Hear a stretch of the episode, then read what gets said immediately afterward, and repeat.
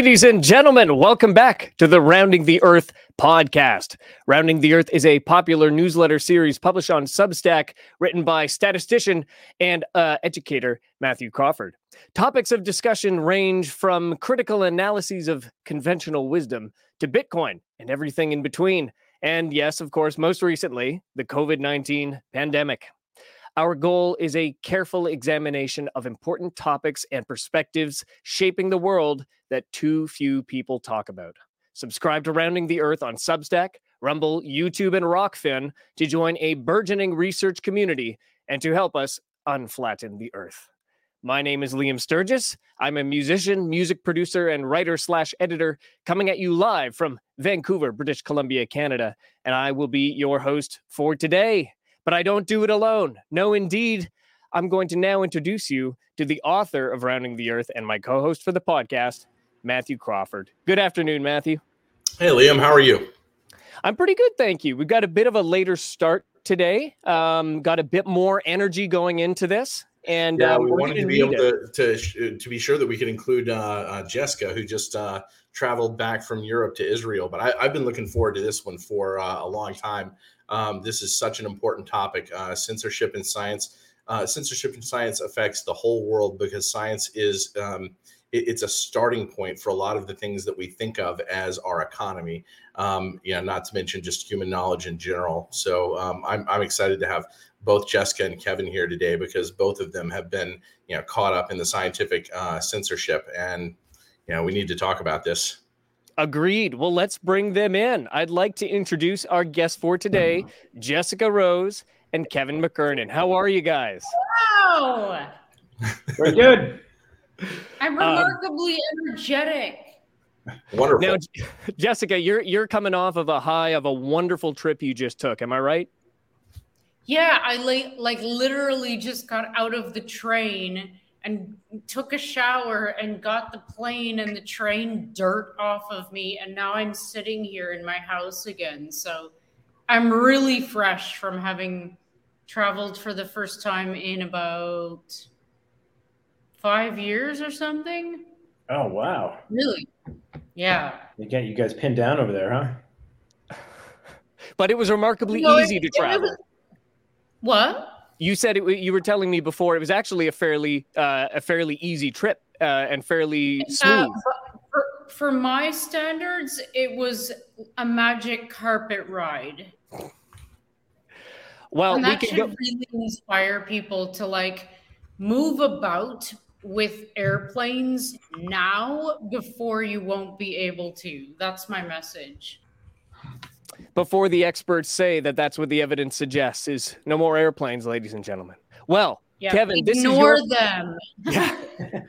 uh, Kevin, this is your first time joining us on the show. Thank you so much for coming. Um, would you be interested in uh, introducing yourself to some of the folks watching the show who may not yet be familiar with your work?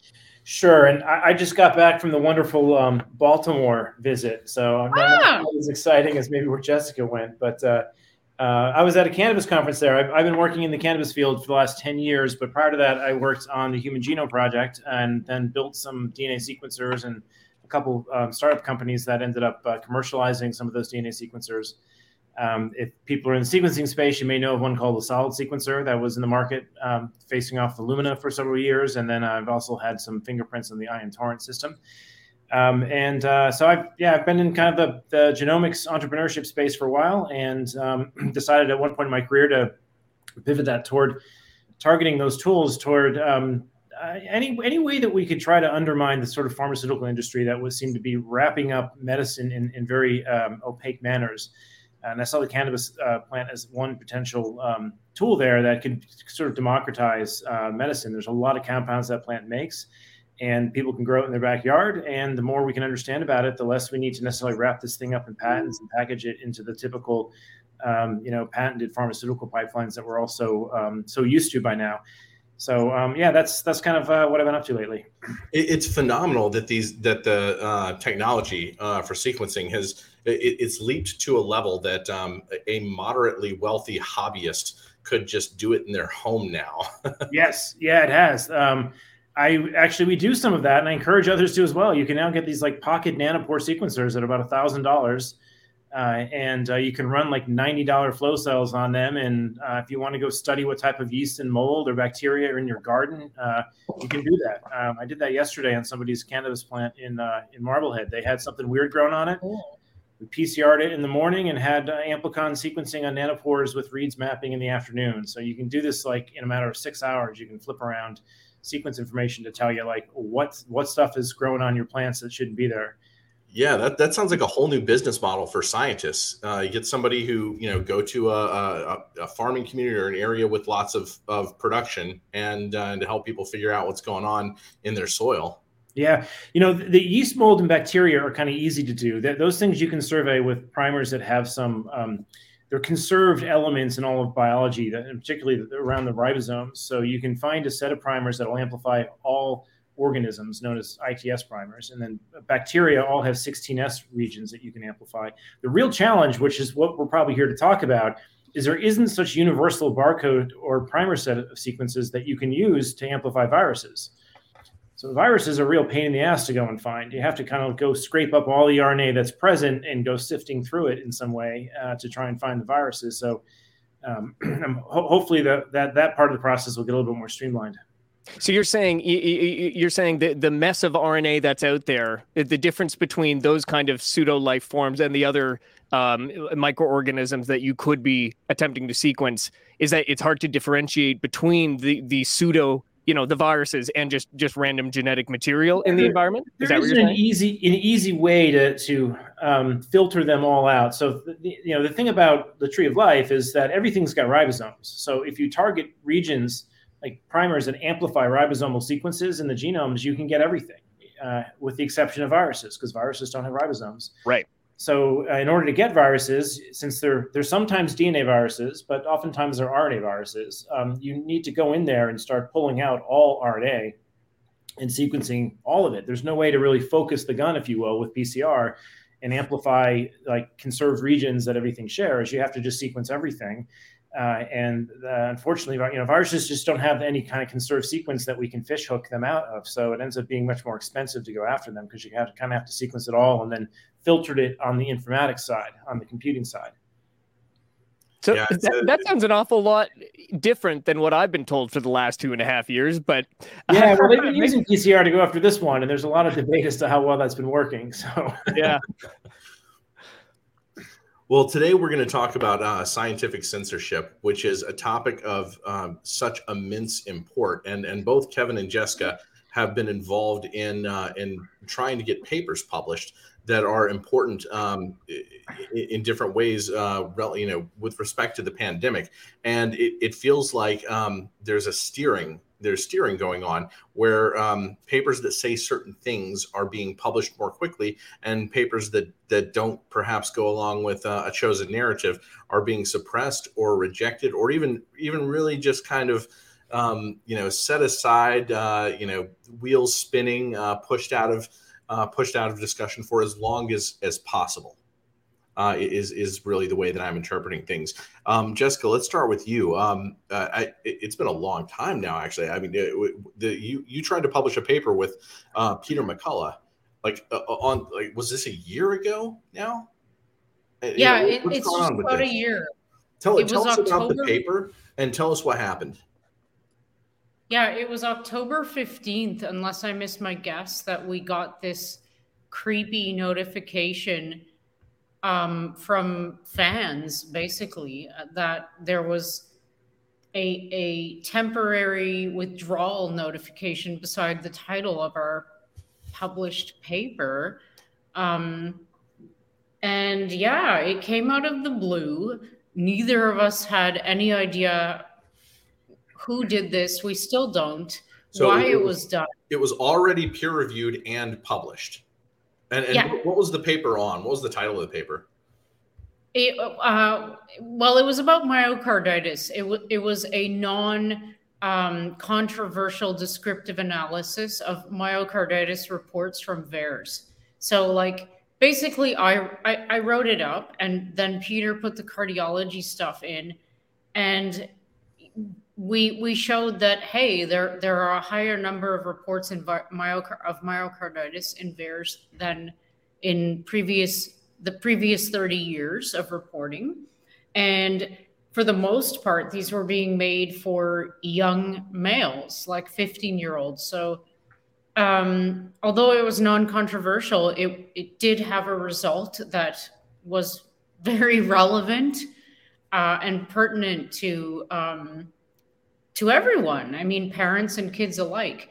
And amazingly, and and probably not coincidentally, this temporary withdrawal of this fully published uh, article happened five days before the FDA VRBPAC meeting, where I was speaking uh, to decide whether or not to put these things into five to 11 year old kids. So go figure. yeah, potential uh, motivation there to control the narrative.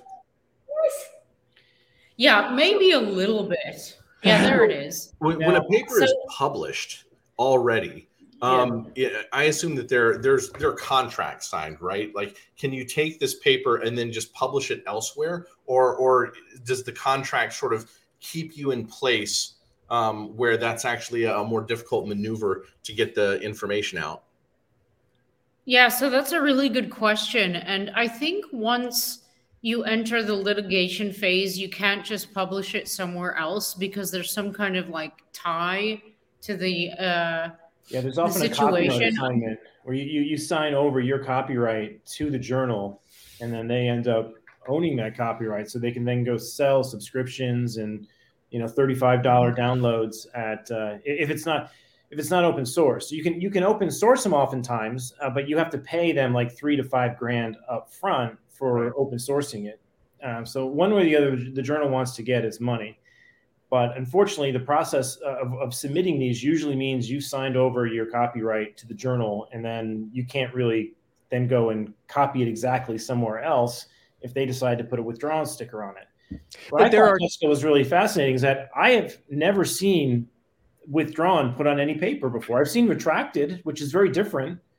Retracted, they they find and publish critiques of your work and and and yep. label it as retracted, saying we don't believe this work anymore because of these documented critiques. Withdrawal exactly has, has no has nothing to it. I don't know what it is. So they made up a new categorization just for you and Dr. McCullough. I think so. And it was temporary withdrawal, and now it's just withdrawn. And the thing is, like retraction and withdrawal, Pierre and I were talking about this at the conference, and he was like, being Pierre, and he was like, "Jazz, it's just semantics. It's the same thing." And ultimately, he's he's correct. I mean, it, it has been retracted, even though it doesn't have that word next to it. But the thing is, you're you're so right about the basis of doing this. Normally, it's done either by the authors or by the editor, and there there has to be a definitive reason, which is usually something based in um, in content. Like, you know, some of the bench work they found out wasn't uh, right. You know, they found an error in one of their conclusions of the experiments, or I don't know, they found a mistake somehow, but that's really not the case here.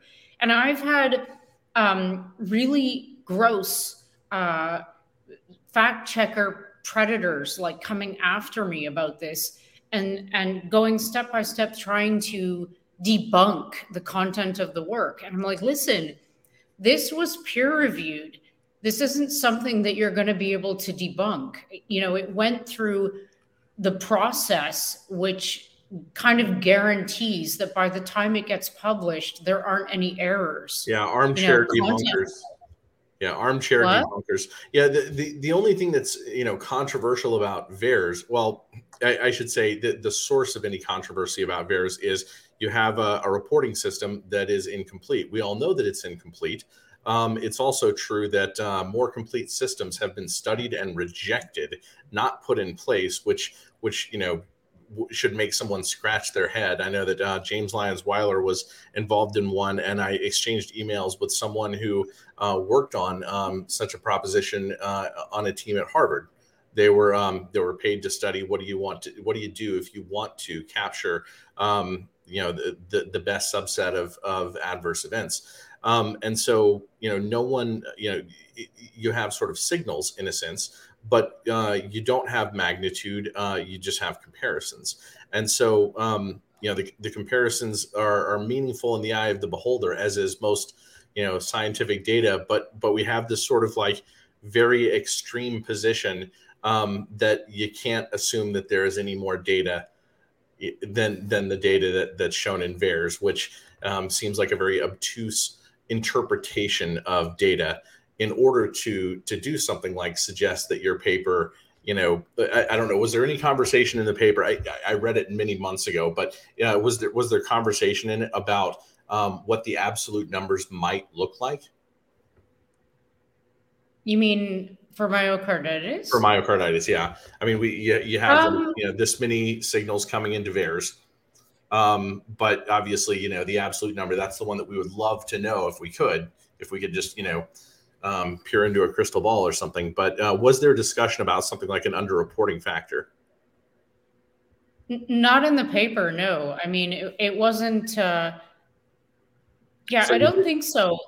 That, so you didn't even get into the, the speculation, um, you know, uh, no, or, or, or, or, you know, uh, uh, um, informed guesswork. Uh, I, I, guess is probably no. the best way, but you didn't even get into that, and it was still no. withdrawn.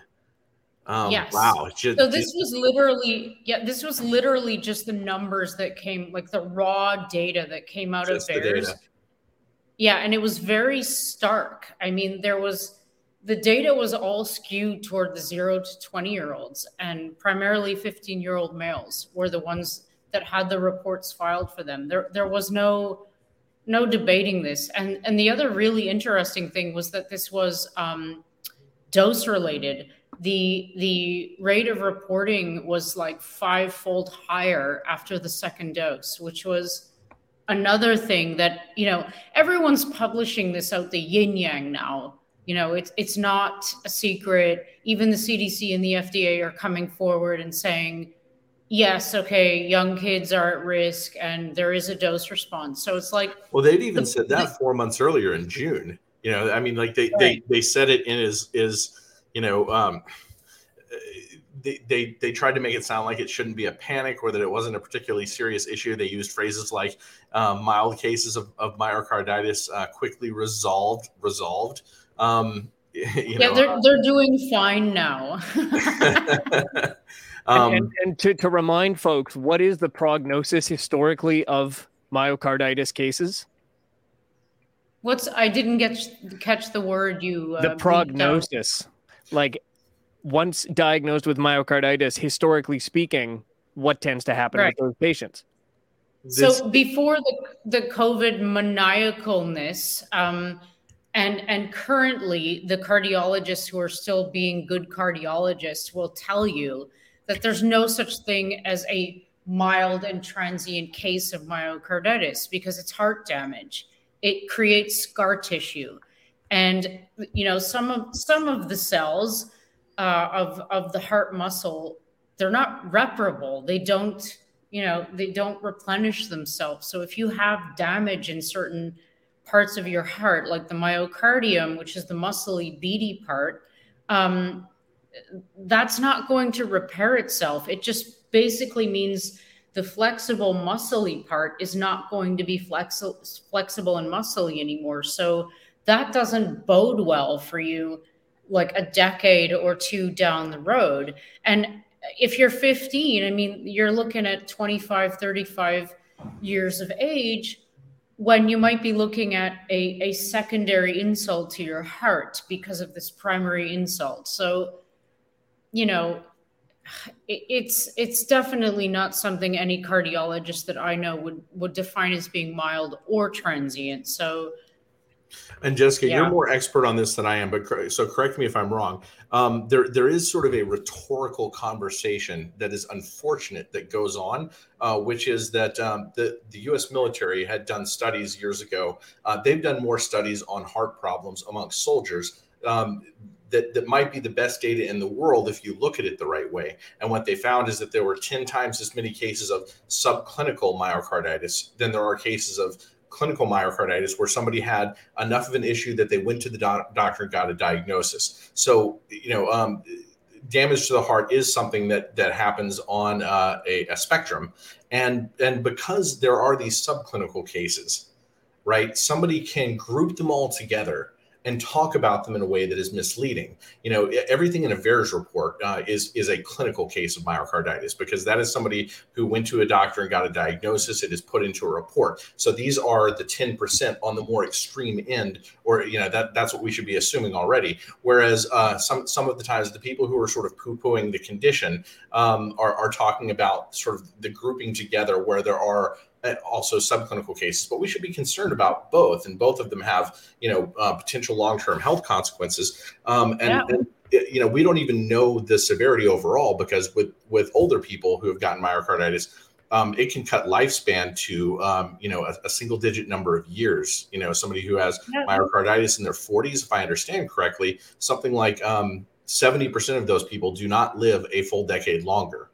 Uh, you know, I, I, don't know if I have that number exactly right. I have I have notes somewhere. I probably should have pulled them up, but um, it, it is a high proportion of people who you know have greatly limited lifespans. Now, when it comes to 15 to 24 year olds, where we're seeing all these cases, I don't know if we know the lifespan effect, but we should we should be studying that. We should we shouldn't be treating it as if it's something to just you know um, dismiss to the side because at least we're doing something that saved them from COVID, even though almost none of them were really getting severe COVID.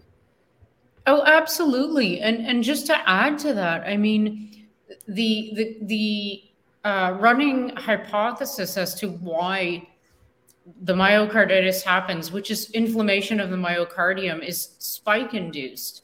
So the thing is, if if you've had multiple injections and you have uh, the spike induced cytotoxicity and the immunological reaction and your your your um, pathology is associated with your heart you can assume that it's not limited to your heart. You probably have other you know things going on perhaps with your blood vessels you know because wherever this spike protein has landed you're going to be having some kind of uh, inflammatory reaction against it. So yeah it, it, it's not just limited to to the thing you end up in the hospital for unfortunately. Um, it could actually yeah your the immunological imbalance is is uh, is very concerning. This is where kevin can probably pipe up because uh, i mean he's the master of the universe with this stuff Well, I, yeah, I, I, haven't kept up on the VAERS stuff like you have, Jess, but I have been seeing a couple papers here and there come through from Tracy Høeg and a few others suggesting the yep. the frequency of this is keeps every time they measure it, it keeps getting more frequent. Yeah, uh, it seems like they initially were saying, ah, it's one in two million, and anyone who says less than that's conspiracy yeah, theorist. And they're like, ah, it's one in hundred thousand, and then ah, it's one in fifty thousand. Oh, now it might be one in three thousand.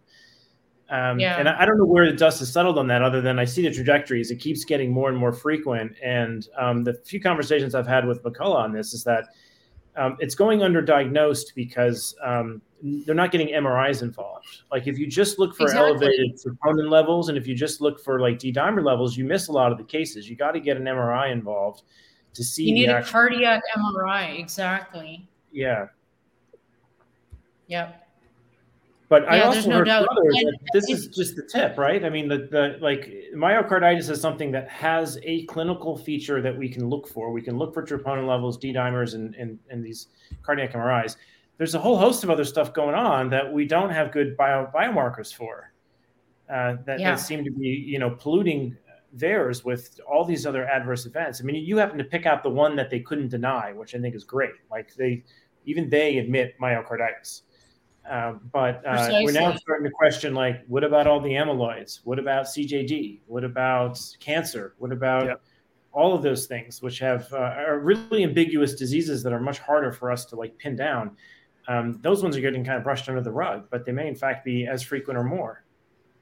Yeah, and that's and exactly what I was just going to say. It's like there there are cases that have been reported as part of case reports of uh, cardiac amyloidosis which may in fact, you know, account for a lot of diagnosed myocarditis um, cases So, in my opinion, I even wrote a Substack about this. It's possible that all of these myocarditis diagnoses might actually be cardiac amyloidosis because it manifests really similarly. So, the tests to determine the difference between these are they, they require precision and, and also a like a knowledge uh, of the potential for cardiac amyloidosis because I, I don't know. I'm not a cardiologist, but if you get a kid showing up in your clinic, a 15 year old with a heart issue like chest pain and stuff, how how likely is it or is it not that you're going to suspect cardiac amyloidosis? It's probably not likely,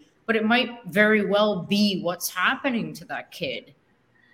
Yeah, we we just had um I live in a small town of about 20,000 people or so in, in, Massachusetts. And just this week, three people in their 40s just died suddenly, unexpectedly. Wow. And, uh, you know, I don't know anything about their vac status, but, you know, what, I know, you know, that, that they're all healthy. They weren't overweight or they're all people who went to the gym and were, you know, very health conscious. Uh, I was at a meetup on Friday um, where almost everyone at the table had a story of, of a personal friend who had died. Um, you know, like working age people. I, and I don't have that exactly. for COVID. I, you know, if, if if I have any story like that for COVID, they're 80, right? They're not 40. Yeah. Yeah, I, am sad to say. I, I, I'm sad to say I, I managed to make it, uh, you know, a year and a half without losing a friend to, you know, no one is saying it was because of the shot, but now I've had a friend in who's 25 have a spontaneous brain bleed that killed her instantly while just working in bed. Holy and, shit! Yeah. So you're right. Really? I think. Every, yeah. Yeah. Twenty five. Yeah. Yeah. It's, how it's many? Uh, how many shots? Unclear. I, I, I, I'm not sure. It's not part of the discussion. But the point is, we shouldn't have to get to that point. In 25 is a, is an egregious case, but even people in their 40s you know, the amount of obituaries I sometimes go in and, and check because, frankly, there's a lot of friends who I haven't heard from in a while. Um, so I, I do go, you know, every once in a while, just just to see what's going on and the amount of you know sudden heart attack at home, passed away unexpectedly, even in the 40s. I, I'm not an expert. That doesn't seem normal to me. No. No, it's not. And we've had our share of kids too. Yeah. Yeah, since yeah, on the way from one venue Sorry, uh, censorship is dangerous for all kinds of reasons, but this is the extreme case right here. This is people having a signal that they or their child could be immediately affected by a new experimental product. Um, this is the most pernicious form of censorship um, that that I've ever been around that was that that directly impacted people around me. I'm sure I'm sure that we could find cases from you know uh, this the Soviet Union or or from you know communist China or something like that that are that are more extreme perhaps. But embedded within science, this should be the canary in the coal mine that there is something very wrong with with the way that our entire society is being governed on this level. Whatever the incentives are, wherever they come from, we should be working and figuring them out. Um, but for the moment, uh, Kevin, I'd like for you to to tell us about um, the paper that uh, you were you were working also with McCullough, weren't you? Yes, yeah. So um, we we had a paper that got through. It got two positive reviews. Uh, we we submitted this to a Hindawi journal, and um, after the reviews came back favorable, saying you know adjust some things here and there, and it's good to go. Um, the editors then alerted us that it was going to go to some additional uh, review board. Some, uh, I think they called it a research integrity review, which was never disclosed to us upon submitting this or signing off on any copyright to them. Um, and uh, that just just sat there for months, and we kept harassing them and sending them notes as to you know what, what's going on, what's next. Um, so I documented all of the, all of the um, back and forth I had with the journal on this. It's, uh, it's up on my Substack now. You can see all of the kind of delay tactics that, that, that they that they've had uh, in the timeline as to how long they actually sat on this. Uh, and, and, just, and if I could interject, Kevin says he harassed them. Um, what Kevin did was sort of a you know once every week or two appropriate email request. What is the status of what is going on? Because what was going on was unusual. It was being unusually drawn out, and the responses I've read the responses that he got um, were just sort of like, "I'll let you know when this this team that this shadowy team of of people who's who's looking at this um yeah uh, uh, have a decision. Uh, they haven't talked to me yet. Like they weren't really like this intermediary didn't seem real motivated to actually you know get this science published. Yeah so this this paper went into some of the molecular biology behind how the spike protein is different in the vaccine than it is in the virus and there and there's some differences that are really important. And sadly, the the NIH likes to obfuscate this. They'll you'll see them post on their on their Twitter feeds that oh mRNA mRNA is natural. It's just going to go in your body and then disappear, and uh, it's just like natural RNA, nothing to worry about. The other side of the NIH is filing patents which have been awarded on these mRNAs being not natural. In fact, the only way that you get a patent awarded is if you can prove that it was man modified in some way. So they're talking out of both sides of their mouth. Their patent attorneys are, are convincing the USPTO that the mRNA, mRNAs are so radically different that they're inventive and they need to have patents, which they've been awarded and they have been licensed to Moderna. And the other side of them is telling the public that, oh, they're natural. Don't worry about them. They'll, they'll go in and, and just go away, and you don't need to worry about this uh, this uh, this messenger RNA that we're that we're injecting you with.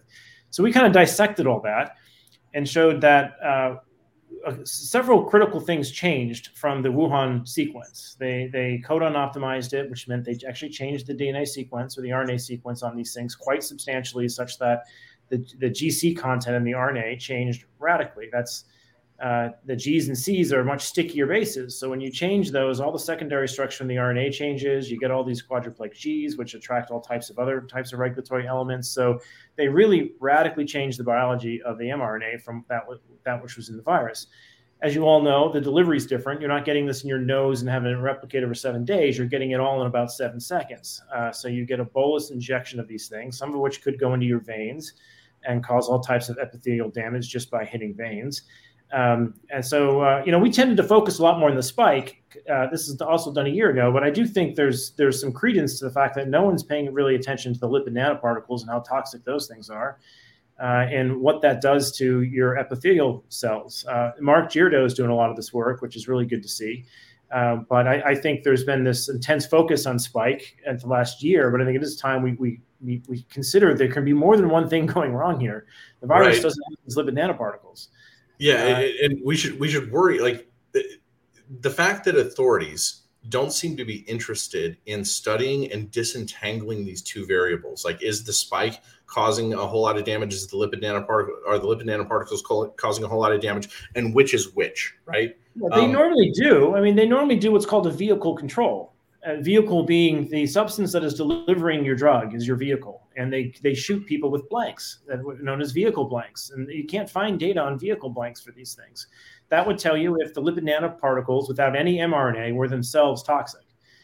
Uh, I think there's been some studies in mice about this, and they are pretty toxic to mice, but uh, I've not seen it done in humans, uh, and so um, we're we're you know we're stuck looking at an experiment where the spike mRNA is combined with this other novel vehicle that we're using, and we don't really know which one's causing uh, all the pain. There's been a lot of study on spike, which I, I do think has some toxicity to it, as, as um, others have suggested. But uh, there, there's, I think, not enough attention put put on the, uh, the lipid nanoparticles and what they're doing. But uh, you know, anyway, lo and behold, this this spelled out the the fact that the the sequences were in fact different, uh, and that you're probably getting a higher concentration of the spike being expressed through the vaccine than you are through the uh, the virus, just because the numbers they inject 40 trillion of these things into you, and it's probably not faithfully uh, replicated in your cells like the virus is. The virus has all types of replicated machinery that has error-proofing polymerases. You don't necessarily have the benefit of that when you put in pseudouridine, which is a base modification they put in the RNAs that makes the transcription error go up three to three to five fold and makes the translational error rate go up perhaps into the tenfold. Uh, so there's all this error going on. And there's documentation at the EMA, which is the, the European version of the FDA, saying that when they look at these things getting expressed in cells, they have all these truncated proteins and smears on gels, and they have to go back and characterize these things more carefully. And effectively, they're seeing that these viruses or these mRNAs do not produce a perfect protein like we're used to seeing with the, the, the virus. We're getting some type of shotgun library out of this thing uh, that's making a mess. And we can't really predict what all that's going to do. Uh, but they don't want to talk about that. So um, I think that's been the main reason they've they've um, been you know suppressing what we what we have here. I mean, the preprint's out; anyone can read it, but you know. Naturally, what happens in in uh, academic circles if it isn't through peer review, everyone just discards it and, and smears it, saying, "Ah, oh, it's it's it's been lingering as a preprint for a year. Forget about it." Well, and, and I think you're right. The pseudouridine really messes things up. If if I'm not mistaken, there's even instances documented prior to COVID where its use in this context caused the uh, the essentially. It's my understanding at the end of these sequences you have what's called a stop codon, which is yes. where you, you it, it knows to stop transcribing whatever it's being told to. And it's my understanding and correct the, me on the science after if if i make a mistake but the pseudouridine can cause in fact that stop codon to not be expressed or not to be recognized. And then yes. who knows what's coming you know the stop codon still has a tail of a couple of other things. Um, oh, it's got a long tail actually. In the case of the pfizer vaccine there's an entire gp130 peptide that's human after the stop right. codon and the very so soft that codons that um, that Pfizer used are the ones documented to be to not work well with pseudouridine. Right. Uh, so that so there's a question as to why that decision was made. Yeah. yeah so but then. It, it, the, the, the problem with that is if if this is happening, we don't have evidence yet that this exact thing is happening. I'd love to see mass spec evidence of this. Uh, there is evidence. I, I, I, push it toward the Patterson lab, who has a preprint out showing that there are mutated spike proteins found in patients that are vaccinated, but not in patients that are sick with the virus. Oh, right. No. That's that's something that that um, and they listed some of the the, the mutated uh, spike proteins they're finding in the vaccinated. The only thing I can imagine as to how that can occur is that the pseudouridines are getting misread, and, and yeah. so you get these other amino acids uh, coming out. Now, uh, the way that they did this was using mass specs, and they don't get the entire protein sequence. They get they get pieces of like ten to fifteen amino acids, and they can see that there's mutations in there that are that are spike derived. Uh, but what has um, not been seen yet is any documentation that it is reading through those stop codons and creating a chimeric protein, which would be a human spike chimer, which you would not want to have. That would create autoantibodies, that would create an autoimmune problem. Uh, right. Because now and, got, we are seeing now uh, evidence of cytokine storms after we are, vaccination. Yes. That, that, yeah, that's that's indeed the case, and there's controversy over what's driving that. Um, Chang et al. published a few papers suggesting it's the SAB domain, which is right next to the furin cleavage site, which arguably was engineered and put into this thing. Um, and uh, that is yeah, uh, another paper came out recently, kind of contesting it, but it doesn't look very uh, like it, it, tested the entire motif. It just tested one region of it. If, but, if, I could jump in, I want to make an analogy. Tell me how how good this analogy is. Um, the pseudouridine, because um, uh, it's not read or you know processed quite as easily as a natural base, you know, AT, ACTG. Um, uh, you've got kind of like a zipper that that kind of gets stuck along the way. Yes, and and results in sort of a, a random occurrence of messed up, you know, protein or protein-ish, you know, uh, amino acid sequences that that you know it, it, it may be that that randomness itself uh, can lead to any number of problems. And we we don't even know exactly how many mRNA are getting in each cell. It looks like dozens. Uh, you know, probably yeah. Uh, I, I think the lipid nanoparticles have hundreds in each of them, and um, so when they do hit a cell, the cell gets a hundred, maybe hundred to a thousand of these things. Yeah, that's a lot of collisions, kind of gumming up the works potentially. Uh, you know, it, it is considering that there, there's a very aggressive um, uh, promoter on these things. They, they picked a promoter out of one of the more powerful promoters uh, in the human genome is out of blood cells because blood red blood cells don't have any nucleus. Um, yeah. And so they have the RNAs that are in red blood cells have to last. So they have these really strong promoters on them. They, they grab that promoter and put it on the five prime end of these vaccines. So they're very strong promoters. And the lipid nanoparticles are so large that they're delivering usually hundreds to thousands of these per cell. Um, so it really takes over, I think, the, the, the, cell's biology when you deliver that many RNAs with strong promoters that don't decay easily. Uh, and then they also have this other signature that I think all the cells freak out about is that the cells are they usually have like one to two percent of the uracils in mRNAs have a pseudouridine on them. You're now presenting the cell with the, messages that are 100% decorated with pseudouridine. That throws off an entire pseudouridine cascade um, system because those the, the regulation of putting this particular methyl group on uracils is a tightly regulated uh, system. It tends to be putting them on nuclear RNAs that are SNO RNAs, and there are enzymes that put them on and take them off. So if you flood the cell with with messages that have this, the enzymes that put them on and take them off are going to get overwhelmed because they're going to see they suddenly have way too much substrate around, and it's going to become a sink for them. Uh, so those enzymes, if you look in, in, they're called pus enzymes for pseudouridine uh, synthesis. Uh, and if you look into the biology of those things, they're involved in telomere maintenance. They're involved in uh, senescence of the cells and the cell cycle. They're very important to uh, apoptosis and in, in, the cell cycle. So, um, you know, I don't know what happens when you flood cells with these things. I think we're finding out in real time, unfortunately. But it is, it's not something to just be monkeyed with. And as you said, Matthew, the zipper is a great analogy uh, only sometimes the zipper stops dead. And that's why I think we have these fragmentation issues. You hear about the EMA saying the RNA's got you know, you know poor RNA integrity. I don't think that is the RNA breaking down because of the cold chain. I think that is a, an artifact of manufacturing this with the base that the polymerase does not like. It just stalls on it. It makes all types of truncated versions of the message that they can't necessarily clean out.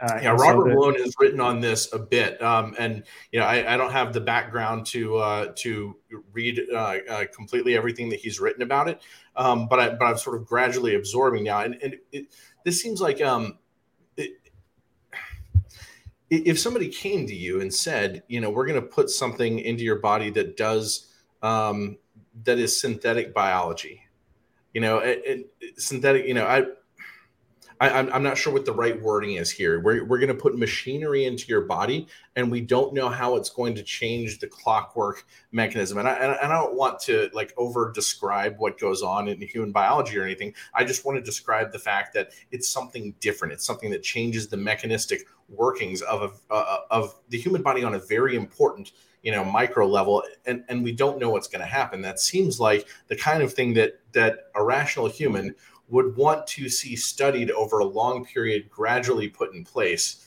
Um, but you know, we're, we're talking- I think that a good a good way to, to look at the hypocrisy that's going on is if you were to just go back maybe two years in time, I think you might you guys might remember when the world just freaked out about two CRISPR babies, right? Oh. Like aneurysms were had, right? Like people went nuts that the Chinese went along and modified two children to have a CCR5 mutation because they would be that would make them resistant to HIV, and they had HIV parents. Happens to be also associated with higher intelligence. They were criticized for them perhaps doing eugenics, right? Um, so they, they, they went they went nuts and like totally canceled this guy, hung him out to dry. I think they may even thrown him in jail. His name was He, I think. H E was his uh, was his last name.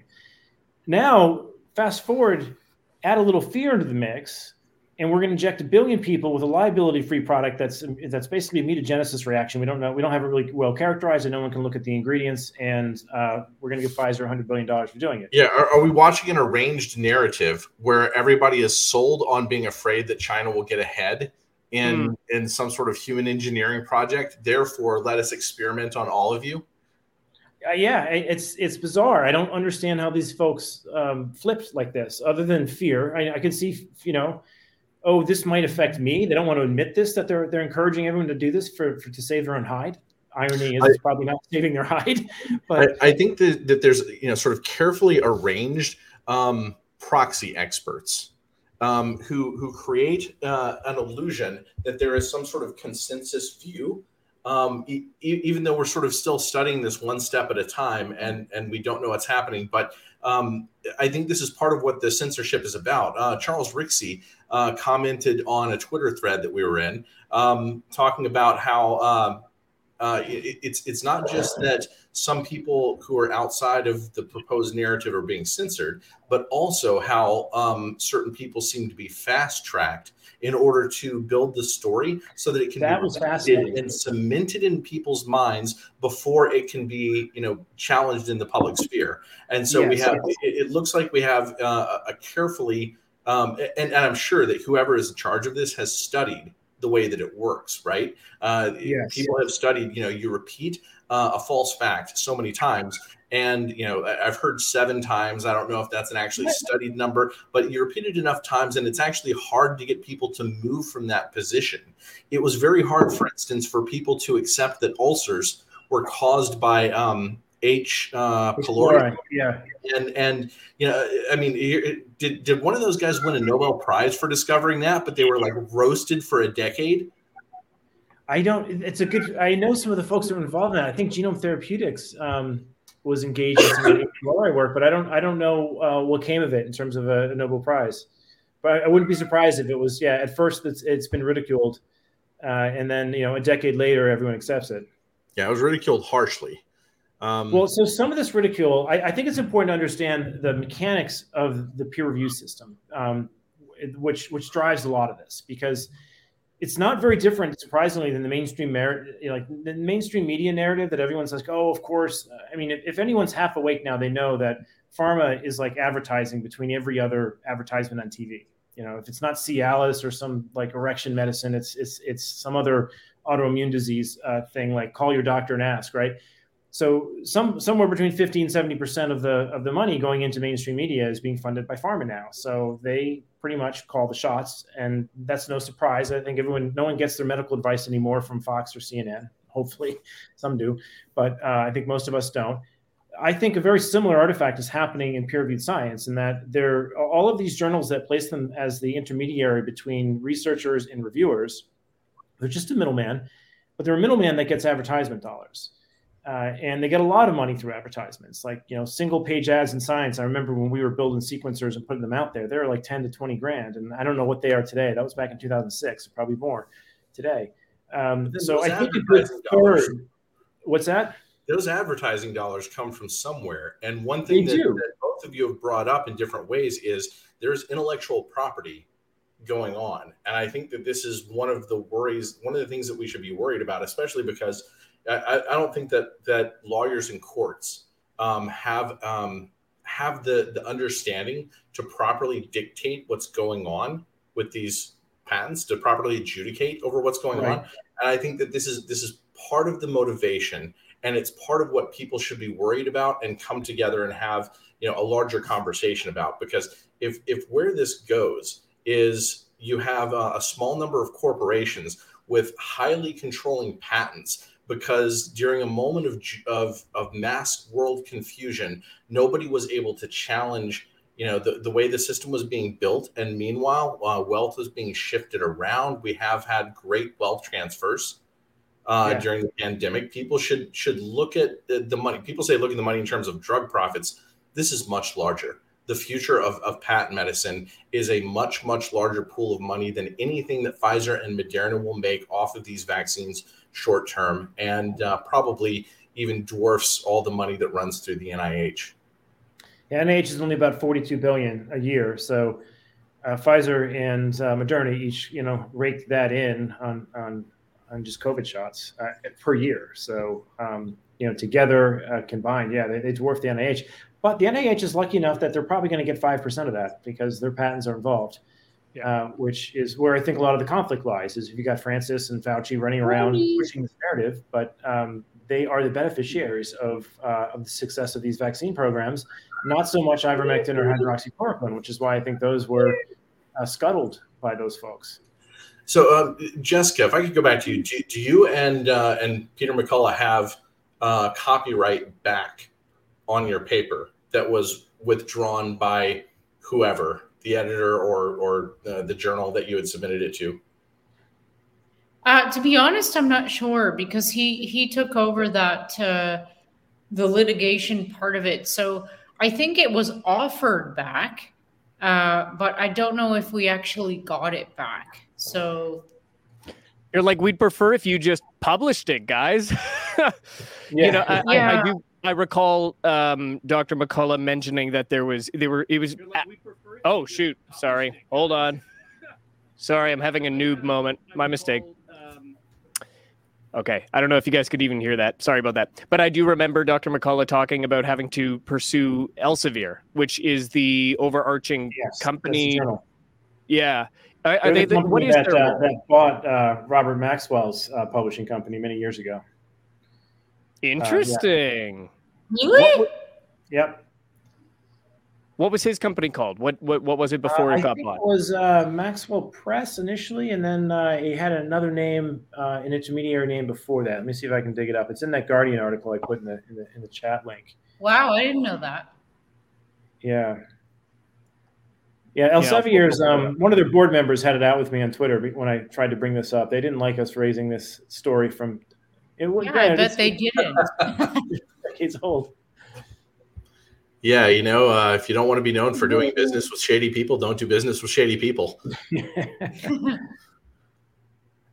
um, so you know, we, we we've gone down the rabbit hole a little bit with um with patent medicine, with, with intellectual property in general. Um, I'm one of those people who grew up and naively believed that intellectual property was probably just always a good thing. Somebody invents something, you give them, you know, sort of uh, enough credit for it that they can make a living off of that thing. Um, but you know, it, it, I quickly realized, uh, you know, in, in, the real world that um, that intellectual property controls and steers a lot more than people realize, and that the game of obtaining it and blocking it and all, you know, accruing it uh, a very very ugly game. And I, have I've grown to the point where um, where I, I kind of support any initiative uh, techno- technological or policy wise, but I think it's going to have to come from the, the technological end um, that nerfs intellectual property law. Um, or, or somehow, you know, um, the incentives that we might want in intellectual property law can be spread out in other ways. And yeah. uh, and Kevin, um, you've been involved in um, a proof of concept project um, that I think is, is one of the best projects I've ever seen as far as uh, blockchain goes. And I'd oh, like for you, you to talk about that. And and I'd like for you know. Um, I, I, know that there is at least one initiative to make a journal that is on the blockchain. I don't know how well done it is or it's going to be, but um, uh, so in 2018, tell, tell us about your um, cannabis genome project. So um, we we have we're growing frustrated with uh, with this type these types of games that happen in peer review. I mean, um, for some context, we actually sequenced a cannabis genome with an Illumina platform in 2011, and just put it live because we didn't want to deal with um, the headache of of writing up a paper and everything. And it got picked up by um, it got picked up by Nature News, and they kind of mocked it as like a Cheech and Chong project. And of course, you know, eight years or ten years later, they then then dedicated a whole issue to cannabis. You know, so this is a classic thing that when you're kind of ahead of the curve, they mock you because all the incumbents are funding nature. You know, they have you know drug drug money that's in there, and drug money doesn't doesn't like cannabis because it's a threat to their um, uh, to a lot of their their pain meds. But so we decided to do this project again when the sequencers advanced to the point where they could actually manage this genome. The cannabis genome you really can't sequence with Illumina technology um, from a de novo assembly standpoint. You can resequence it with it once you have a good reference, but to build a good reference, you need these zero mode waveguide tools, these uh, PacBio sequencers. So we pitched um, to Dash, which is a, a, distributed autonomous organization. This is like a cryptocurrency that um, instead of just giving all the rewards to the miners at every block, it, it, it shovels like 10% aside into a treasury. And then the people who happen to have at least a thousand of these currency units can vote on how to use that treasury. They're called master nodes. You have to, you have to run a node that can powerful enough to, to manage the blocks and, and, and move the blocks around at the right speed and also have enough staked currency there. Uh, I think in this case it was a thousand dash you had to have to be master node. So these 4,200 master nodes all got together, voted on a proposal to fund it. And the first two times it failed because they they're you know things they wanted to see fixed and addressed. And the third time they finally funded it. Um, and it does cost you to you, it costs you five dash to apply. So it's not like just free money. You have to have some skin in the game. And at the time dash was somewhere like 800 to 1000 dollars. So it's expensive to apply right? Um, so that when it was awarded of course the currency you know is volatile and it went from 800 to 400 in the course of the five month project. We still managed to get the genome done and published in five months uh, put it public and then and then wrote this um, uh, this particular manuscript that describes how we did it. And as much of the manuscript is dedicated to how we did dealt with the cryptocurrencies of this, because that was new to all of our audience, whereas sequencing genomes was, I think most people who read my work know, know how to do that. Um, but instead of putting this to peer review, we decided let's stay with the cryptocurrency theme, and we reserved three thousand dollars worth of Dash that we could use to recruit reviewers to come and review the paper. And so three reviewers signed up. We gave them 500 upfront in Dash, $500 worth of Dash upfront, and 500 upon completion if they completed in a week, because we wanted this done quickly. That's something you can't control in normal peer review. Is there's you don't know who the reviewers are, you can't incentivize them uh, to do things quickly, and um, they're not it's not always transparent as to who they are and what they wrote. Like when you get your reviews back, the journal doesn't necessarily doesn't always put those reviews public. Some journals are doing that now. I, I, tend to gravitate to the journals that do that, but a lot of them keep all that stuff secret.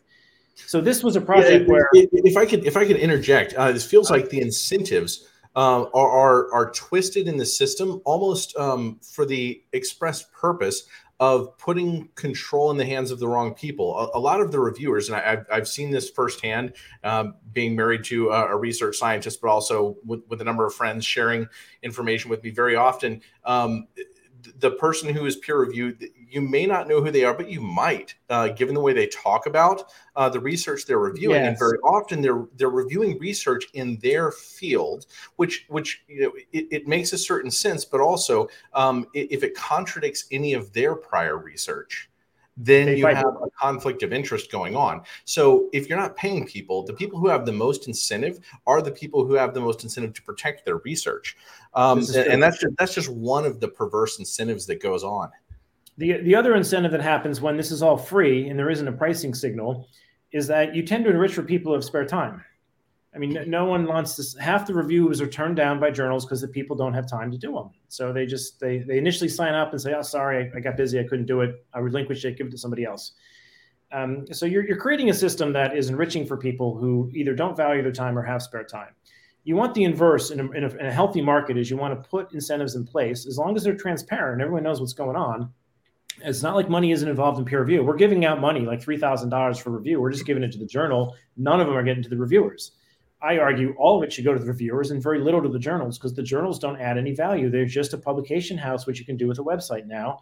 And maybe they can source they can source people, right? They have good contact lists, but that's but that good contact list is another reason why they don't want to put the reviewers public because then it gives away their contact list, right? Uh, but we want the viewers public because you you'll notice um, if you're going to do a review that you put your name on, you're doing a much more thorough review than one that you don't have to put your name on right? Yeah. And and uh, and so you, you, and if you just have a network of reviewers without these these journals that are protecting their their lists. We have the tools to source these with, with, with, LinkedIn, the internet, Twitter, cryptocurrencies. The, reviewers, the honest reviewers should want this. The honest yes. reviewers should want to cut the journals out um, of the of the control process. Um, you know, uh, it, it gives them it gives them it gives the reviewers, the scientists, more status and more wealth and and that's that's a positive thing when the incentives are attached to honest research and honest the other process. Thing, the other thing pricing signals do is they can get, they can speciate various forms of peer review right like some papers are really large heavy papers and they should not be done with a $3000 review of three people they might need 10 other ones are really quick papers that only need a reviewer right? But we we have the socialist system of review right now where it's all the same. It's one size fits all. It's always three reviewers, and we do this, and it's the same way everywhere. There isn't an option for you to like pay extra and say, I don't want you to just read this. I want you to pick up a pipette and replicate these particular aspects of the study. And I'll pay you 20 grand more for that because when it comes out and all my and all of our market reads it, they'll say, Wow, someone actually picked up pipettes and replicated it. I, I'm gonna believe that and buy that or or, or go reproduce yeah, that.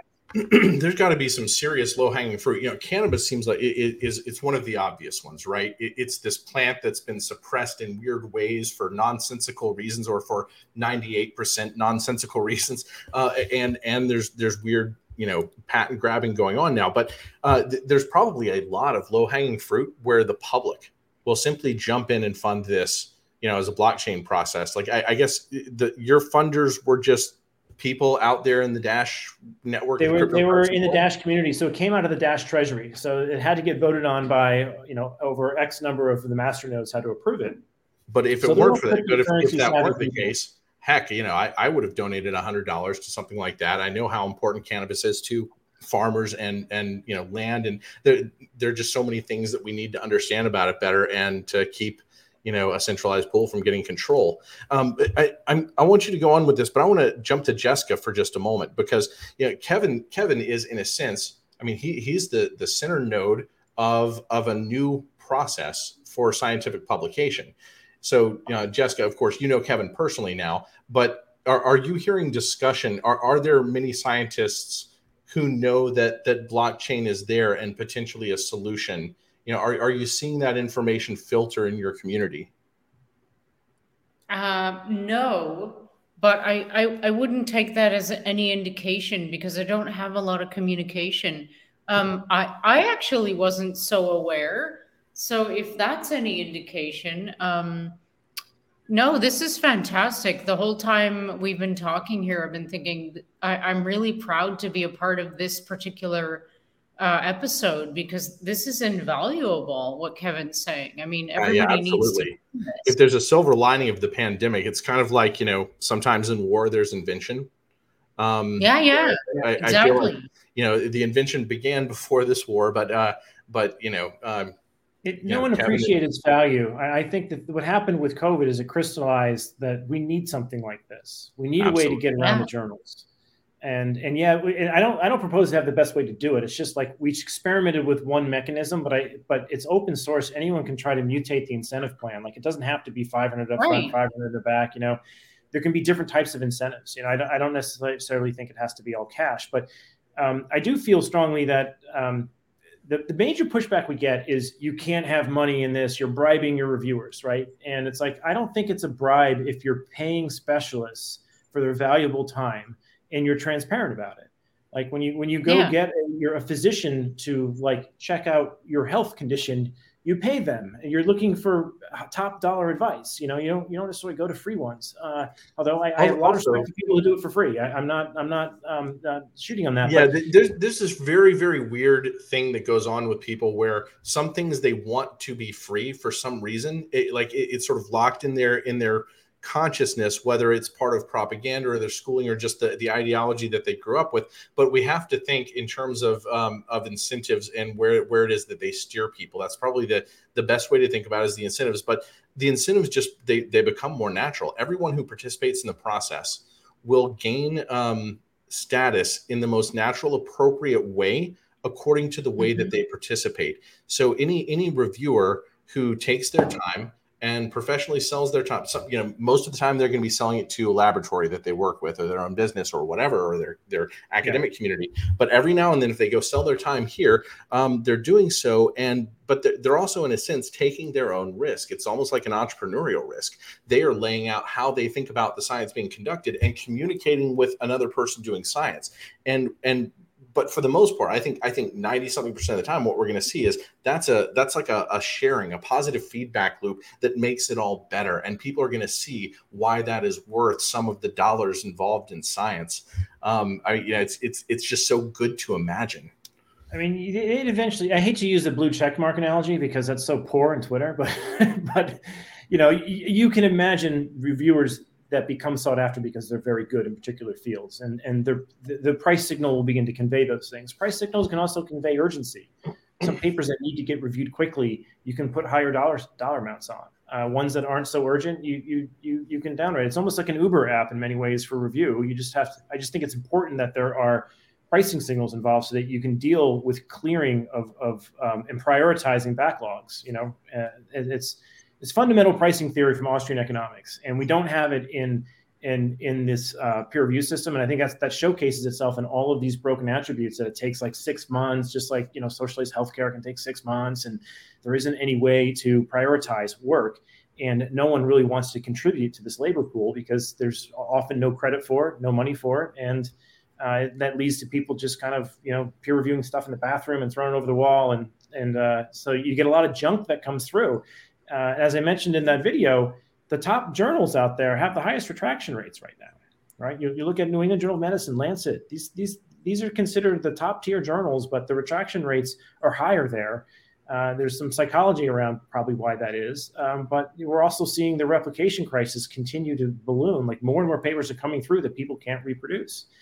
Uh, because I, I, think it's the fundamentals of the peer review system are just they're just completely broken and socialized, and they need to be inverted and, and let's be fair, the replication crisis is a really kind way to describe that because there there's a certain amount of that which is just you know honest error. There's a certain amount of that which is absolutely corruption. Yeah. Um, yeah. yeah one thing that that many people may not know and and i'm gonna I'm going to take a moment to talk about this. I haven't talked about it publicly many times, but um, there are paper mills. I was asked to participate in one when I was in college. Uh, I, I, worked for the summer at the Institute for Biomedical Computing, which was part of the Human Genome Project in, in 1995, and uh, and finished my project and wound up just sort of being pushed out to biological laboratories where I could help explain, um, you know. Uh, statistical analysis of genetic stuff to biologists who were sort of stepping into the world of genetics. You know, helping them walk through like why is it that uh, when when we um, you know chop up uh, uh, um, you know, str- um, genetic strips, uh, excuse me, uh, strands of DNA. Uh, yeah, yeah. When, when we put restriction enzymes and, and, and we chop that up, why is it that we get like a you know a cutoff um, normal distribution? So I would you know go and like walk through you know the, the mathematics of doing that you know uh, like that probability problem where you where you figure out where every um, you know what each of the points looks like. Anyway, um, so sometime down the road from that, I would go and uh, and pick on papers in the psychology building. I actually just had fun picking on psychology papers because um, the, you know I, I, already had just sort of well I, I, I got a very very quickly bad impression. The first paper that I read walking to the psychology building was somebody who had um, who had converted a number. Um, they'd log normalized a data series uh, and then taken the exponential to get back to the original numbers, rounded each time, and jumped from p equals you know uh, 0.051 to p equals 0.049 um, and and i began to to realize that oh you know there are lots of scientists who really don't know you know math and statistics very well or or you know play with them for the purpose of shenanigans so I, I would often you know leave notes on papers that were posted on the wall in the psychology building and uh, sometime after that i got approached by somebody um, asking me if i could write uh, research papers uh, that was offered $35 an hour. This is 1995. And I didn't know what a paper mill was. I didn't even hear that term until years later. By the way, I didn't take that job. I went and worked at, a, at an auto insurance company instead. Um, but uh, paper mills are, are a big, big thing and a big, big deal. A huge portion of people who come to American graduate schools, for instance, um, when people do investigations, a lot of them wind up, you know, having somebody else write their paper. It's it's a it's an overpronounced uh, signal uh, of corruption in some sense. Uh, or, or, not in some sense, it just is an overpronounced signal. But if people want to know how how important this is or how big this goes, it, around eight or ten years ago in Germany, it was found that two of the top five politicians, and I, I don't remember how the arrangement was, who they were, or what positions they held, um, but doctors in Germany have to participate in some sort of research. And two of those five politicians were doctors, and both of them were found to have had uh, like paper mills write their research the, papers. paper mills, what you're saying, they, are basically ghost written research papers. Mm. Right. Is that right? Yeah. And, okay. they can, and they they might be real, they might be faked. I would I would guess that almost all of them are fake, in, in, on some level, to some degree. And this is part of the replication crisis, and we don't even know how much it's part. Right? We we just don't know but there's a lot of it in biology. There has been. I, have also seen a few like kind of troll a couple of the gender study uh, field with with really extreme papers that all get peer reviewed and and uh, and put through, and they're they're all they're just a farce. Uh, that people are using to try to like test how far can they actually troll some of the journals with fake papers. Yeah, and that's on the extreme level you know yeah. and then in, in, physics we have um, you know papers that are just incomprehensible and so nobody even knows how to evaluate them um, but that but right. that they get published but biology biology is sort of you know in, in the middle of these vectors in some sense you know um, you should be able to read a biology paper uh, if, if nothing else uh, after having contacted a couple of experts you should be able right. to read a biology paper at this point. So it's not like physics. It's not total nonsense like, you know, uh, most or all of the gender study stuff. Uh, it, it, it's something different, and and I think that it is at the center of corruption because of the amount of money and the amount of sort of control of control of science and control of the perception of science. That that's yes. my personal belief. Yeah, I, I think this comment by uh, Shlomo Kafka is a great one. The journals just have to feel they're not trusted. And I think what he's getting at, you know, the court of public opinion.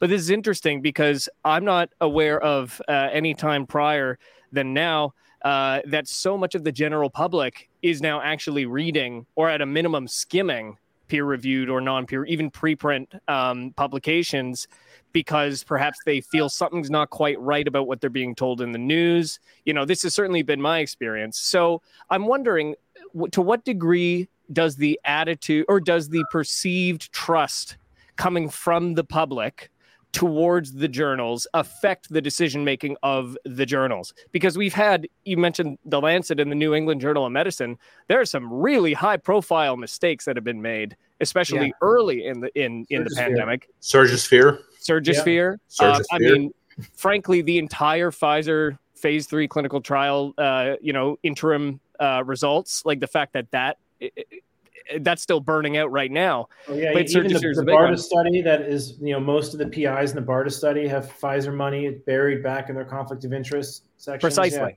So all of these things, like some of these are understandable by the mainstream or by the public as well, in addition to the much more, you know, familiar uh, scientific community. So that's my question is how do you guys think currently these corporations of journals are, are, are thinking? And is there an effort or is there an effect that perception on them can have in how they, you know, will they change their ways? Will they? I, you know, I'm, I'm going to jump in. I'm going to change the question. Jessica, suppose you had the option submit to uh, one of the journals that you've submitted to before, or if um, if there is somebody who has sort of organized a process similar to Kevin's, and and that process has been going on for a few months or a year. It's getting you know more and more traction as the process uh, is becoming easier to plug into. Uh, you know, Kevin knew more about blockchain than the, than the average scientist, obviously. Um, but suppose you had the choice between these two processes.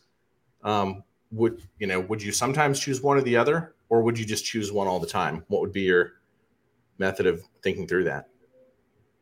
Uh, yeah, I, I would definitely go with Kevin's. Um, it, the the the whole peer review thing, even before you know we we started to see how I don't know what the word is. I guess corrupt is um, the right word. It, it, it's it's never been comfortable for me. It's you know the fact that reviewers don't have to really reveal who they are, and there's no accountability, and there's no transparency in the process. It's always been a bit creepy yeah. for me. So it's like um, it, goes it goes against the whole um like heart of science for me so absolutely i'll just say I don't trust it i don't respect it um it's and, and i think point on that that she raised though is the asymmetry of the process which is the peer reviewers don't get reviewed themselves. So you can be an anonymous peer right. reviewer and just throw grenades at people's paper. As long as you can you can like squid ink the editor you win. And that uh, happens because there's a lot of social politics that people don't talk about. Yes so I, yeah. I, I, don't think I think we can just leap past the you know letting the journals know they're not trusted. The journals know they're not trusted. I mean, we we have somebody like Richard Horton, who's the uh, editor in chief right. of the Lancet. He comes out and says it. yeah, yeah. He sort of preempts the whole thing, right? It's it's one of those things right. where somebody goes, "I examine but, my biases." This, this is like what Oh, we lost oh, no, they got him. No, no. oh, no, they got him. this is what I see somebody like uh, ZDogg do uh, on on his videos that that that gives me the willies is is he is he you know talks very carefully and slowly about how I examine my biases, and then the person that he's sort of pseudo debating uh, with whatever straw man he might have erected that day, you know, uh, the assumption is, well, that person doesn't examine their biases. Oh, come on, you know, uh, yeah, like yeah. Uh, you know, uh, uh, Richard Horton got ahead of the game by for years actually criticizing the whole system. Okay, you're criticizing the whole system, but you're not really doing anything about it. And you know, why don't you just say, look, we need something else? But this is it. This is something else. We can lead. We we don't even have to let the journals know anymore. We don't respect you. We don't trust you um, yeah. you know there there is there we can establish a movement and this is something where you know I, am going to send this video i'm going to send this interview to a whole bunch of my friends in cryptocurrency i'm going to i'm going to poke those buttons i had a, a student um, uh, write me um, actually you know I, am going to bring this letter up. I, I my very last uh, student who is uh, headed to stanford computer science program um, was telling me that what he wants to do is use blockchain for for some sort of purpose that that you know helps the world that this sort of solves a problem. I'm going to send this video to him and and see what he thinks because i mean you know who knows? Maybe this will be his issue. Maybe he'll he'll send it to other friends. I'm sure he has a whole bunch of bright friends given the the circles that he runs in i'm going to find that you mm-hmm. guys can continue yeah well you know the thing about richard horton is he can say such things because he knows there's nothing that at least the public can do about it he's not dependent on public funding per se uh, he's got He's got he's got uh, mostly academics feeding him per paper three thousand to five thousand dollars to publish, and he's got advertisement money coming in from pharmaceutical and biotech companies. So it's it's only uh, unless we, we we change that dynamic, do I do I think they get disintermediated? Um, because I, I do agree, a lot of the public has, has come to recognize that hey, if I you know they're educated in a variety of different fields and they read some of these papers and realize, oh my God, these things are garbage. That doesn't pass simple statistical testing. What the hell's going on? This is what's driving our NIH system. Uh, so I do think the public is, has, has become disenfranchised, but I don't think it's gonna they're gonna necessarily feel that at New England of Medicine uh, or Elsevier. Their, their revenue streams are going to keep coming, much like mainstream media seems to still be like held alive as this zombie that's just simply funded by by the pharmaceutical industry at this point as a propaganda engine. Um, so I, I, think unless we disintermediate them and cut them out of this so that it becomes a real peer-to-peer peer review where you just are seeking out on a network people who are qualified that can review your work and you incentivize them however you choose and everything's put public things are hashed onto blockchain so it's immutable uh, i think uh, certain platforms that kind of build around that concept will become reputable over time and uh, they won't have any way for their revenue streams necessarily influence those peer-to-peer connections. Yeah, so this, is that, uh, this is that email. The, the, the text may be a little bit small here, but this is um this is uh, when I stepped away from education, I continued to mentor students, and this is one who just graduated high school and he's starting Stanford um, computer science next week.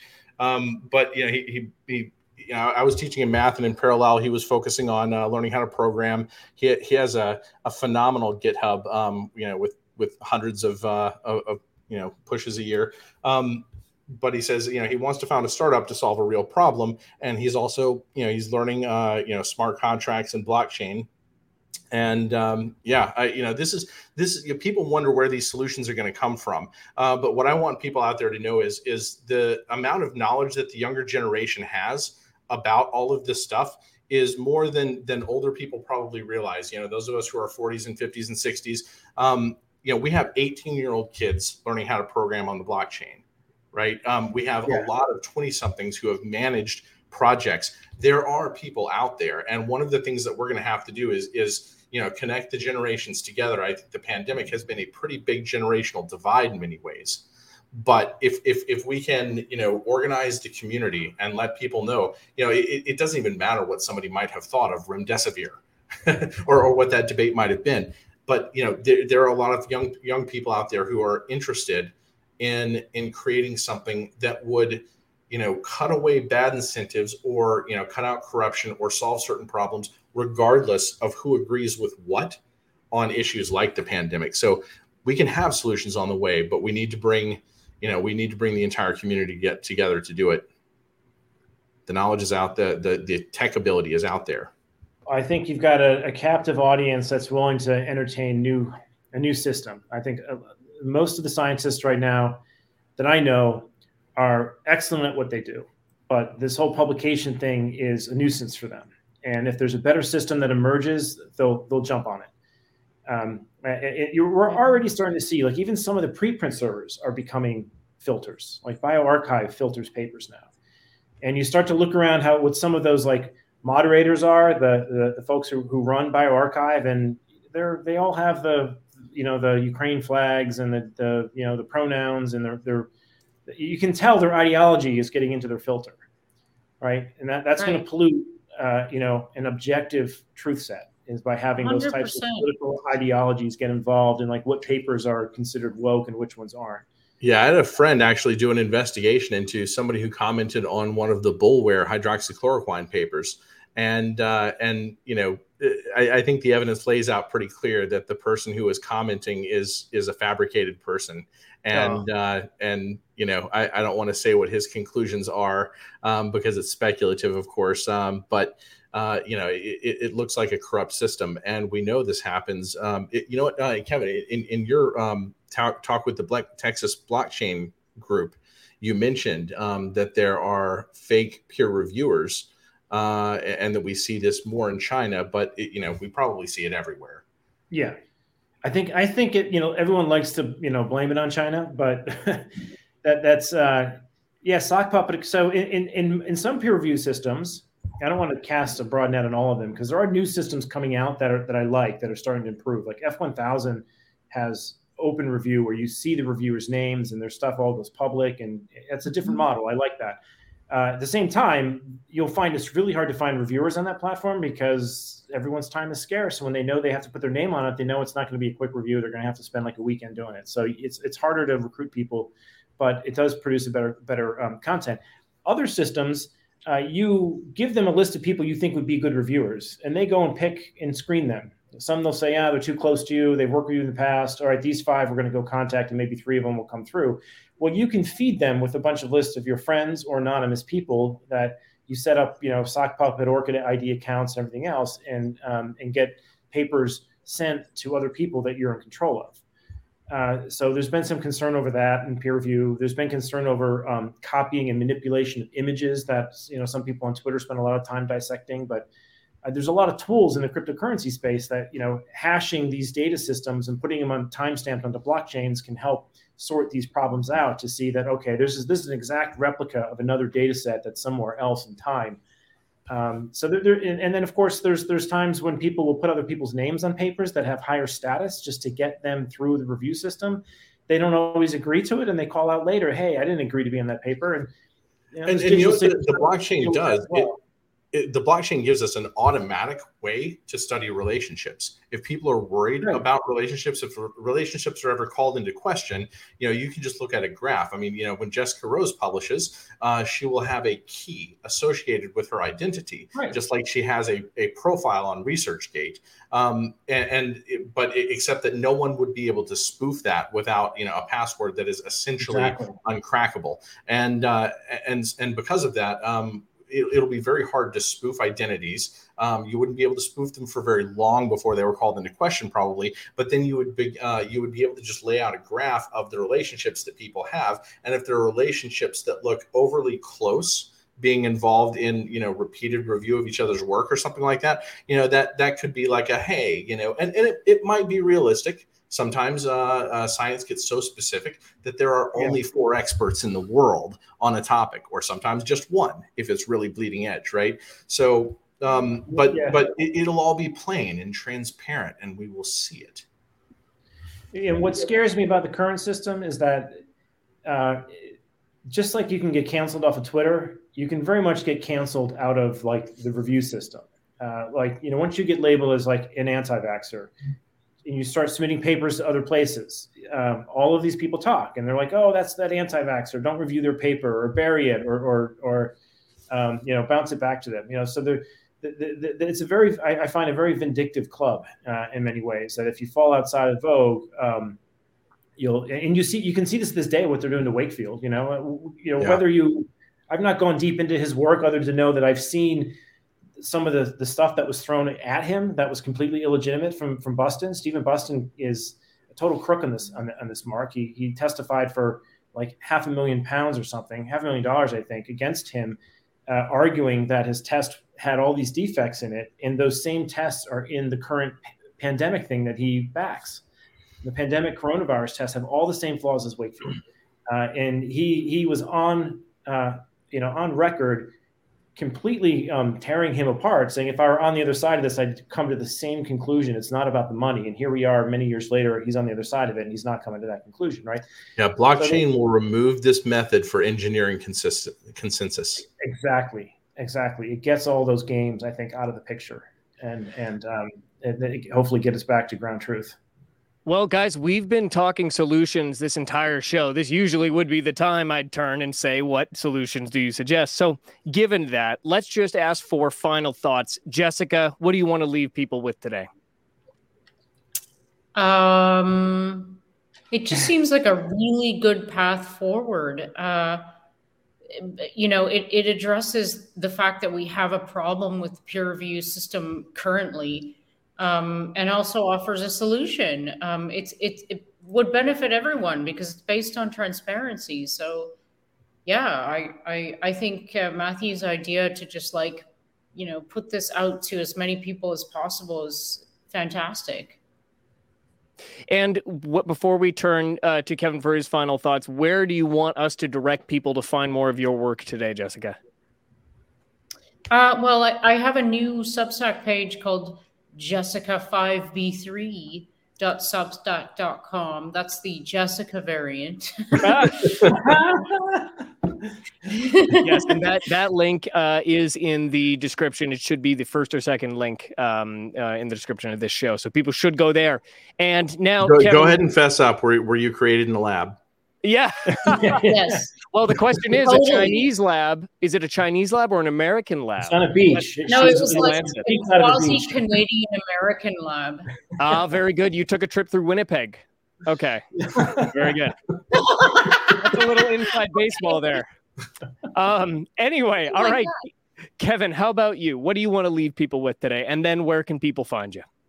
Uh, they can find me at Medicinal Genomics. That's where we work on all of this cannabis and fungal genomic stuff. But uh, there is a page on that website called CIBR, which kind of outlines this um, this theory, this this concept of how to do peer review differently. And I encourage anyone to try it, mutate it, change it. Uh, I don't profess to have the best way to do it. I just I just think we need to experiment with new methods here, and we got to get ourselves off of this. Um, this uh, antiquity system of uh, always going to these journals, expecting them to hand out our credits and our points.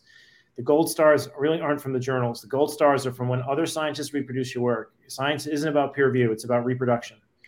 Uh, yes. So let's uh, keep keep the eye on that game and forget about getting the little gold stars from from Lancet because in the end of the day, if it doesn't reproduce and it's in Lancet, it's nothing. I love it. It, it. The tides of history are amazing, uh, Kevin. It wouldn't shock me if uh, if if 20 years after your death, you're known for that more than any science you might have done yeah. because, because all your experience in science and, and, and, that, that's not to diminish any of it in any way but all that yeah. experience in science um, led to a moment of understanding technological solutions that could push forward all of science more than any one researcher might could have. So, you know, let, us hope that that's a seed that grows. That's what I want. Well, hey, that'd be great. I thank you. It's a, it's a, tremendous compliment from you, Matthew. So I'll, uh, I'll, I'll take that with pride. All right, thank Kevin, you Jessica. so much for joining us. All right, thanks. We'll talk to you guys again very soon. Okay. Yeah. Take care. Um, okay, Matthew. Um, you know, the, uh, th- this was very interesting, and it did. We were talking at the beginning how there was a chance this would get a little technical, right? And we have some guests who are so proficient in what they do that sometimes we have to slow down and reconnect with the audience. I thought this, I thought Kevin and Jessica both did a great job using both sides of the jargon you know? Yeah um, both of them are so smart. Both of them both you know there are a lot of people who are smart but um, both of them in particular have have that kind of broad smarts where they can apply it to you know both different areas but then they can also step back and and you know put put some things in plain language at times. Um, yeah uh, you know great conversation great people to have on Agreed. And so, just before we wrap up, and this may be a fun tradition to start, we've done it once or twice, but I wanted to pull up a couple of comments that we didn't get to um, real quick. Uh, on Rumble, Daleen53 asked, Will we ever reestablish trust in our institutions? Uh, you know, I will, I kind of think trust isn't really the solution we want. I feel like, you know, at least blind trust it seems like that's what we're trying to fix is is now we don't need to trust we can understand how the system works and with solutions like kevin's trust won't be necessary. Right, and sometimes people re- refer to cryptocurrency as like tr- a trustless solution, and uh, and sometimes people refer to like Bitcoin, for instance, as money for enemies, meaning that you can make a transaction that is sort of um, non-controversial over the relationship, and that nobody has to worry about anyone stabbing anyone in the back. Um, you know, uh, blockchain technology, Bitcoin technology, cryptocurrency technology, when it's done right, uh, it removes the burden of of having to work through the trust game, which is a very costly game and a very difficult game. And so you can just uh, you can engineer solutions that just have the right incentives and the right security level over over you know the, intent of, of building a trust network or, or trusting in in what you see in front of your eyes. Right? It's all more transparent. Um, and and there are better ways and worse ways to do it. Uh, if, if we do it wrong, we will have a centralized blockchain system, in, in, in which case uh, maybe the NIH is controlling what all can go through the blockchain and deciding, you know, what gets erased and censored. And, you know, that, that defeats the entire purpose of blockchain. The purpose of blockchain is to decentralize control and have an uncensorable network in which, you know, whether or not people are right or wrong, whether or not people, um, you know, uh, lied or fabricated evidence, at least it is on the record and we can all view it and understand what it means. So, um, it can be done the right way and the wrong way, but it's the right way that that I think has the structure that is going to win for us, and I think that that's you know one of our better best hopes in untangling all of the problems that we've experienced during the pandemic and and, and all of our science. Yep, and and and beyond science, the same the same control mechanism that's coming in various forms now are being used in other aspects of life. You know, uh, well, access to cash, uh, banking, travel. These are all things that are and health, just health in general. Um, so you know, the technology is coming, but how will it manifest? How will we apply the solutions? How do we make sure it's not in anyone's hands in particular? And I just want to follow Daleen fifty three uh, says, my husband is an MD. He's dismayed um, to a very great degree. He was in practice for 45 years. Where does one find truth? Well, I think in conversations like this, not specifically always with us, but in this kind of conversation with people with as many different perspectives as possible. So you're already on the right track, Daleen, I think. Um, and I wanted to bring up one more thing, which was Menticide, who said on Rumble, you should all be on Joe Rogan podcast. I couldn't agree with you more, Menticide. So if you have him on speed dial, hit him up, get him to email. you know, I- invite him over here. You know, we'll have him on ours. Yep, that's a good point. I, I, think we've reached the point. We're YouTube partners, man. Like, how much bigger can we get? and we've had our first video censored. So, um, in any case, I'm going to talk about that more on Friday. I think. Uh, any final thoughts before I uh, wrap this up? No, this is a fun conversation. Um, I wish I could have. Uh, I, I, wish we could talk with uh, Kevin and Jessica every week. Um, yep. Eh, you know, uh, may, maybe we'd eventually run out of topics, but you know, the, the, the two of them have been so involved in in um, you know in, in, science during the pandemic that they can speak on a lot of different aspects of it. And you know, people should go look and see you know the stories. Um, you know, they, they've both sort of blogged them on their Substacks what has gone on with uh, research. You know, how has it been held back? And maybe also check out uh, uh, Charles Rixey's um, story about how some research was fast tracked in terms of SARS-CoV-2 origins, while others were you know held back or you know delayed. What uh, to create an appearance of consensus in science, and this it, it's really going on. This is the way it, it works. It is. Well, let's wrap it up there. Ladies and gentlemen, support the show by becoming a paid subscriber to. Uh, oh, did I pull this up? Come on, where are you? Okay, well, be, by becoming a paid subscriber to the Rounding the Earth Substack, roundingtheearth.substack.com, it is the best way to support the show, not just the Substack portion, but also to ensure we can continue making awesome videos and podcasts like this one. If you're watching on Rumble, which I highly recommend you do, you'll see in the right the Rumble rants, where a bunch of you have been uh, engaging with us the whole show. You can also leave a Rumble rant, which is a paid comment. Anything you can afford to give is wonderful. It helps sustain all these various platforms we run. You can now do the same on YouTube as well. But on Rokfin, they have a fun $5 tip button. They make it nice and easy for you. But most importantly, just by watching, you are supporting the show. And we have right now 41 people watching live on Rumble. That had hit 50 at one point. Um, and right now on YouTube, we have 17 that had passed 20 at a certain point. So, folks, thank you so much. Um, this has been, uh, again, a learning experience for me, certainly. I think for Matthew as well. These always are. And that's frankly why we do these. So, I will see you back uh, on Friday for my Rounding the News news roundup. Quick uh, peek sneak preview. Turns out China's got monkeypox now, and they're telling people not to touch foreigners. So, that should be an interesting conversation. And look forward to seeing you guys again very soon. Goodbye.